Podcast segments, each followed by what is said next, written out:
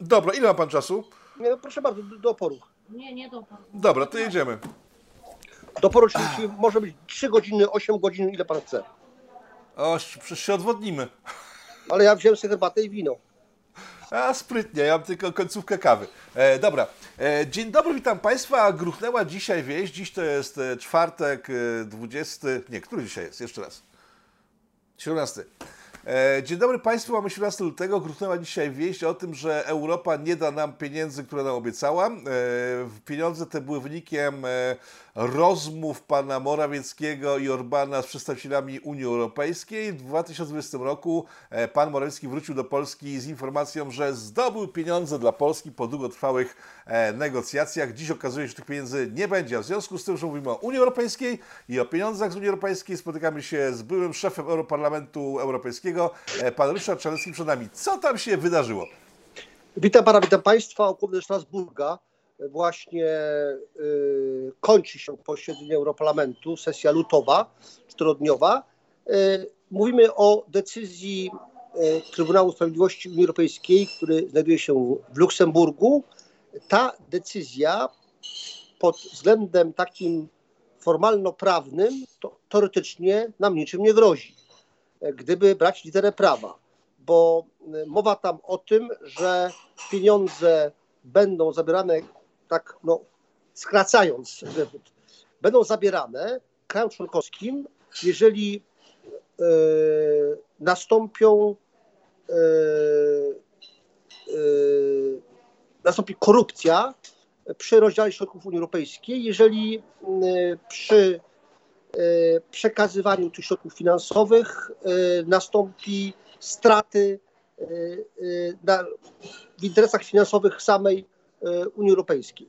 No, zwracam uwagę, że o ile były oskarżane tu i ówdzie, nawet dość mocno, o korupcję mm, na szczeblu państwowym, o tyle nawet e, najwięksi wrogowie Polski tego jednak o rządach Prawa i Sprawiedliwości nie powiedzieli, przynajmniej nie powiedzieli dotychczas. W związku z tym, gdyby brać pod uwagę samą, sam werdykt, no to on teoretycznie nic, niczym nie grozi. W praktyce oczywiście grozi, bo ja No właśnie, do- bo jest mowa o samorządności, o łamaniu prawa, o tym, że sądy w Polsce nie, są- nie, są, nie, nie są niezawisłe i tak dalej, i tak dalej. I to są elementy, które grożą już w najbliższym czasie z, w, sankcjami, tym bardziej, że jest mowa wprost o tym, że pieniędzy obiecanych w 2020 roku i wynegocjowanych przez premiera Morawieckiego nie będzie. Więc jak, gdzie leży prawda? Czy w wymiarze formalno-prawnym e, teoretycznie możemy się niczego nie bać, ale ja uważam, że trzeba się bać, bo e, sytuacja przypomina naprawdę tą sprzed lat 90. e, Sowieckiego, kiedy prokurator generalny Związku Socjalistycznych Republik Sowieckich Andrzej Wyszyński mówił słynne powiedzenie dajcie mi człowieka, a paragraf się znajdzie. Tutaj trawestując, dajcie mi kraj członkowski, a my już znajdziemy takie instrumenty, nawet naginając prawo czy łamiąc traktaty, żeby mu dowalić. E, Konkretnie, e, przecież Trybunał Sprawiedliwości Unii Europejskiej to absolutnie e, tym werdyktem łamie traktaty europejskie, łamie tę instytucję, która miała stać na straży przestrzegania prawa, aki komunitaire, czyli tego wspólnotowego dorobku prawnego e, Unii Europejskiej. E, Ale co możemy z tym zrobić jako Polska? Bo rozumiem, że pan Wyszyński miał ogromną władzę w Sowietach, te, te, TSUE ma ogromną, wydaje się, e, władzę w nowych Sowietach. E, Co możemy zrobić, żeby nie dopuścić do sytuacji takiej, że no, staniemy się częścią Sowietów? Być może już jesteśmy, ale jednak ciągle jeszcze wydaje się, że nie. Co możemy, jak możemy się przeciwstawić tym rozwiązaniom, które padły w, w Luksemburgu? Znaczy, oczywiście już słyszymy, że prezes Rady Ministrów Mateusz Morawiecki e, dzisiaj się spotkał z Michelem, szefem Rady Europejskiej, a jutro ma spotkanie face to face, one to one, sam na sam z panią Urzulą Gertrud von der Leyen z domu Albrecht, e, czyli niemiecką przewodniczącą Komisji Europejskiej, drugą w historii, e, drugiego w historii niemieckiego polityka na tym stanowisku. Ale ze spotkania i z gadania może niewiele albo wiele wynikać. Ja tutaj powiem moją opinię prywatną, e, w jaki sposób należy zareagować. Otóż e, uważam, że trzeba reagować bardzo twardo i ostro. Proponowałem już parę tygodni temu rządowi, aby, a że dzieje się dzisiaj, bo dzisiaj odbywa się szczyt Rady Europejskiej Brukseli i jednocześnie szczyt Unia Europejska, Unia Afrykańska. Mimo pandemii jakoś to nie, nie, przeszkadzało, żeby zaprosić przywódców kilkudziesięciu państw afrykańskich i oni będą. Na tym szczycie zależało Francji Emmanuelowi Macronowi. No wiadomo, Francja to dawne kolonie w Afryce, wielkie interesy ekonomiczne, militarne i polityczne. Ja proponowałem, żeby, uwaga, konkluzje e, e, Rady Europejskiej e, z tego szczytu Unia Europejska, Unia Afrykańska zawetować. Oczywiście, no, gdzie Polska, gdzie Afryka, w sensie interesów, są minimalne, ale właśnie dlatego, żeby uderzyć tam, gdzie jest czuły punkt akurat tutaj Francuzów, chociaż nie tylko, ale głównie, e, i e, stworzyć pewne pole do negocjacji. No, możemy odpuścić weto. I co się stało z pańską propozycją? Czy zostało no, uwzględnione, to zobaczy, zobaczy, zobaczymy dzisiaj. Mam obawy, że, e, że tutaj możemy położyć uszy po sobie, ale zobaczymy. Natomiast co do tego werdyktu Trybunału, w Luksemburgu powiem w ten sposób. Mało kto sobie zdaje sprawę z tego, że Polska ma wręcz broń atomową w ręku i nie chodzi tutaj o weto, to oczywiście jest bardzo mocną, no ale to jest broń, która uważam, że jest niewystarczająca. Otóż my co roku, panie redaktorze, jako Polska, także pan jako podatnik, ci, którzy nas teraz oglądają, płacimy 6,5 miliarda euro rocznie składki członkowskie. 6,5 miliarda euro rocznie. To oznacza, za komuny były pięciolatki, w Unii Europejskiej są siedmiolatki, to oznacza, że my w tej perspektywie siedmioletniej finansowej, budżetowej Unii Europejskiej e, dajemy Unii 40 milionów, miliardów euro. Ja już nie mówiąc, nie mówię o tych, to jest składka członkowska, nie mówię o pieniądzach, które z Polski wypływają, bo firmy córki lub wprost firmy matki w Europie Zachodniej wygrywają przetargi związane z projektami, na które są e, przeznaczane pieniądze z Brukseli. E, skoro... No tak, ale to o czym Pan mówi, to jest jeden z zarzutów w stosunku do Prawa i Sprawiedliwości ale, i rządów Zjednoczonej Prawicy, pan, bo, bo, ja przez sześć, bo, prze, bo przez sześć ostatnich lat nie zrobiono niczego z wypływaniem pieniędzy z Polski. Skoro płacimy 6,5 miliarda euro składki członkowskiej rocznie, to my możemy poinformować, że każda kwota, która będzie nam zabrana, która nam się należy jak psu zupa, każda taka kwota będzie potrącona z naszej składki członkowskiej. A więc jeżeli nas ukażą za turów kwotą X, to sama kwota X e, będzie mm, potrącona z tej składki członkowskiej, która do Brukseli wędruje. Ale na ile jest to realne, panie Ryszardzie, na ile jest to realne, bo my ciągle słyszymy, że możemy coś zrobić. E, w 2020, kiedy trwały negocjacje z Unią Europejską, e, Solidarna Polska podnosiła, że podpisanie pieniędzy, które przywiózł pan Morawiecki, będzie skazaniem nas na utratę weta, na, na, na, na koniec wprowadzeniem własnej polityki. Nikt tego nie brał na poważnie. E, pan dziś mówi, że zgłaszał pan możliwość zablokowania działań Francuzów, żeby spojrzeli na naszą sytuację przychylnym okiem. E, nie wiem, co się z tym stanie, ale sądzę, że z tego nie wyniknie. My kompletnie nic nie robimy. My od 6 lat nie, nie uszczelniliśmy naszego systemu podatkowego. Pieniądze wypływają do zachodnich firm tak, jak wypływały i de facto że obecny rząd pana Morawieckiego robi wszystko e, to, czego oczekuje Bruksela. Więc e, jaka jest przyszłość nasza w Unii Europejskiej? To zależy wyłącznie od woli politycznej, od decyzji polskiego rządu. Uważam, jako historyk integracji europejskiej, Także praktyk, były minister spraw europejskich, uważam, że trzeba z Unią grać bardzo twardo, bo tylko ona ten język, podobnie jak Rosja, e, rozumie.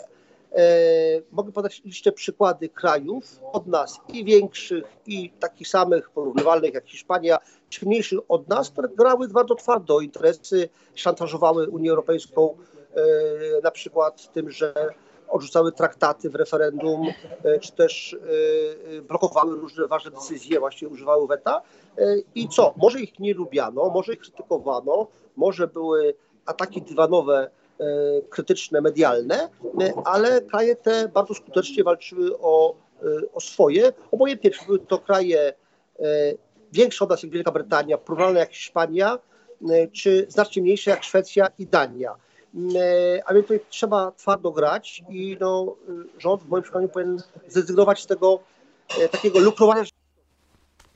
No dobrze, ale nasz rząd wygląda na bardzo miękki i raczej nie wygląda na to, żeby miał się postawić. Czyli co, e, musimy zmienić rząd, żeby wreszcie doszli do władzy ludzie radykalni, kto jest radykalniejszy od, od, od PiSu w tej chwili na rynku, wszyscy wiedzą. E, czy może ten rząd sam z siebie wreszcie zacznie działać e, na rzecz naszego kraju? Bo tak jak mówię, od 6 lat, od, od początków pana Morawieckiego, przepraszam, poprzednia pani premier jednak była mocno antyunijna. Od czasu, kiedy pan Morawiecki został premierem, wszystko co robi jest po linii Brukseli.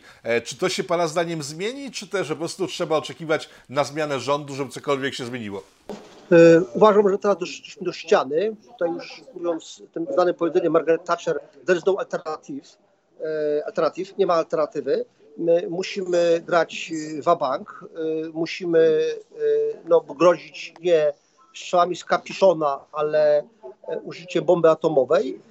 Nie ma, tutaj nie ma nie ma sensu czekać na zmianę rządu i mówić, że zmiana rządu może być za półtora roku po wyborach zmiany wewnętrzne na premiera może być oczywiście teoretycznie e, w ciągu kilku tygodni czy miesięcy. Natomiast e, uważam, że ten premier, ten rząd powinien takie decyzje twardej gry z Unią Europejską podjąć jak najszybciej i z tego co wiem, to było to sygnalizowane panu premierowi już od paru tygodni.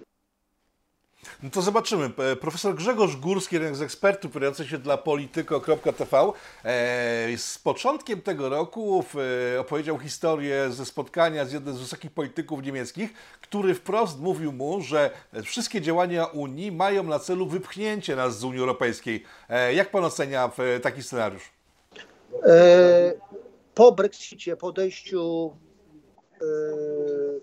drugiego, trzeciego egzekwo kraju, a de facto w wymiarze finansowym e, dzięki City, no, kraju numer dwa, czyli Wielkiej Brytanii, e, zachwiał się taki delikatny balance of power, równowaga sił w Unii, e, czyli nastąpiła już taka no, po bandzie, że tak powiem, dominacja niemiecko-francuska. E, Polska jest krajem numer 5 w Unii, w sensie demograficznym, mm, bardzo rośniemy ekonomicznie i przeszkadzamy. Uważam, że te ataki na Polskę wynikają nie z tego, że u nas jest wymiar sprawiedliwości e, jakiś e, e, okropny, że politycy chcą ingerować, bo w Niemczech ingerują dużo bardziej w sensie formalno-prawnym. Tam mają wprost przełożenie na powołanie szefów sądów e, na poziomie krajów związkowych, czyli landów i na poziomie federalnym. E, podobne elementy sprawiedliwości, jak my prowadziliśmy, są w Hiszpanii, Holandii, Francji. We Francji prezydent Macron notabene podjął teraz reformę, czy pseudoreformę, która ma zwiększyć wpływ prezydenta Republiki Francuskiej na powołanie sędziów. Więc oni jadą bardziej niż my, zdecydowanie. E, w związku z tym tutaj chodzi No tak, ale oni mogą, a my no nie możemy. I to jest ten problem. E, dlaczego po prostu Francuzi, Niemcy mogą mieć prawo, które jest dla nich dobre, a Polacy nie? I teraz wrócę do tego pytania związanego z wypowiedzią pana Grzegorza e, Górskiego, pana profesora Grzegorza Górskiego, czy to nie jest część planu, bo tak jak mówił ten niemiecki oficjal, nie, nieoficjalnie, chodzi o to, żeby pozbyć się Polski jako problemu z Unii Europejskiej, ale dalej dzięki miękkiemu rządowi nad Wisłą mieć wszystkie wpływy gospodarcze, de facto oddając nas pod kuratelę rosyjską w połowie i ten scenariusz jest bardzo realny moim zdaniem i bardzo niepokojący. Jak pan go ocenia? E, uważam, że jest inny scenariusz. E, nie chodzi o to, żeby Polskę wypchnąć, bo składka członkowska e, Polski jest bardzo miła do wzięcia. Zwracam uwagę, że za 6, maksimum 7 lat Polska stanie się sponsorem, donatorem Unii Europejskiej, bo wtedy składka członkowska Polski będzie przekraczać to, co będziemy brać z Unii Europejskiej. Więc opłaca się, żeby Polska była, tylko żeby to była Polska pokorna, taki yes man, który na wszystko mówi yes, yes, yes. E, na przykład co płynie z Brukseli, Berlina czy Paryża. To był premier PiSu, przypominał, który mówił nie, ale yes, on yes, mówił yes. akurat, on się cieszył, teatralnie się cieszył z pieniędzy e, unijnych, które, które, e, które zostały nam... Zniknął obraz. Okay. No, no, jesteśmy w Strasburgu, czasem bywają zakłócenia, więc tutaj też to zakłócenie było. Co za, myślę, co za prowincja informatyczna? Myślę, że nie są... No, ale to chyba nie jest Pegasus, tak? Mm, no, akurat było śledztwo międzynarodowe, panie redaktorze, które wykazało dziennikarskie, 17 redakcji na świecie, wykazało, że służby specjalne używały w dziewięciu krajach Pegasusa nie do walki z przestępcami, z mafią, tylko do walki z opozycją, dziennikarzami. Na tej liście są Węgry, jako jedyny kraj europejski nie ma Polski, więc to jakby nas nie dotyczy. Przynajmniej tego śledztwa pańskich kolegów dziennikarzy nas to nie dotyczy i, i tego się trzymajmy. Y, Konkludując, Polska jest potrzebna dalej jak kiedyś, jako wielki rynek zbytu, e, kraj, który ma tanią siłę roboczą, jak oni to określają. E, Polacy mają zasuwać na szparagi, czyli żeby było jak było. Pytanie, czy, czy my się z tym pogodzimy? Mam nadzieję, że, że nie. Ja jeszcze raz podkreślam. W Unii Europejskiej szanują tylko tych, którzy sami siebie szanują.